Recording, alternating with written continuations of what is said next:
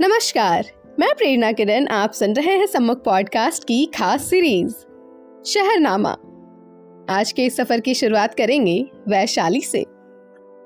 ओ भारत की भूमि वंदनी, ओ जंजीरों वाली, तेरी ही क्या कुछ ही फाड़ कर जन्मी थी वैशाली। वैशाली इतिहास पृष्ठ पर अंकन अंगारों का, वैशाली अतीत गंवर में गुंजन तलवारों का। वैशाली जन का प्रतिपालक, गण का आदि विधाता। जिसे ढूंढता देश आज उस प्रजातंत्र की माता। रुको, एक क्षण पथीक, यहाँ मिट्टी को शीश नवाओ। राज सिद्धियों की समाधि पर फूल चढ़ाते जाओ। रामधारी से दिनकर की ये पंक्तियाँ गंगा, गंडक तथा और भी छोटी नदियों के उर्वरा भूमि में पल्लवित हुई, वैशाली की सांस्कृतिक और गौरवपूर्ण इतिहास की गाथा कह रही है। मौजूदा वैशाली बिहार प्रांत का एक जिला है, जो सन 1972 में मुजफ्फरपुर से अलग होकर एक नया जिला बना और इसका मुख्यालय हाजीपुर है। यहाँ के चीनिया केले अपनी गुणवत्ता के लिए पूरे भारत में मशहूर हैं। मुख्यतः यहाँ वज्जिका और मैथिली भाषा का प्रचलन है। बिहार राज्य में पर्यटन के हिसाब से बेहद ही खास इस ज़िले में विभिन्न दर्शनीय स्थल हैं। जहाँ देशी और विदेशी पर्यटक और श्रद्धालु आते हैं।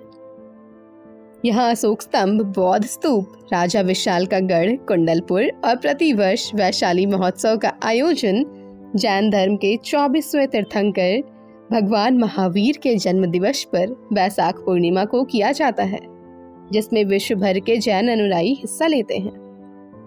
वैशाली महाभारत कालीन है। इसका नाम राजा विशाल के नाम पर विशाला रखा गया था।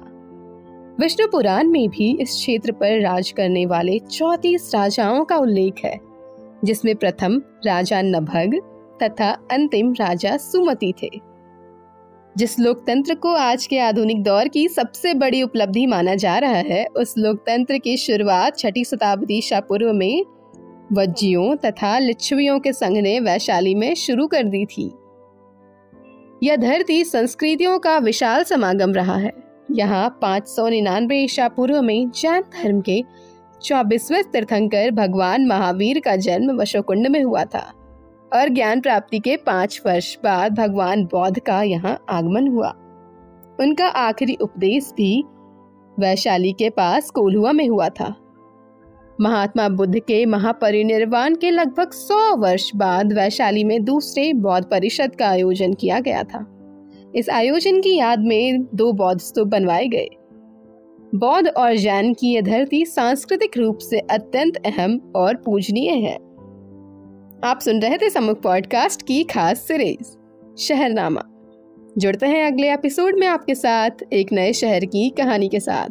धन्यवाद।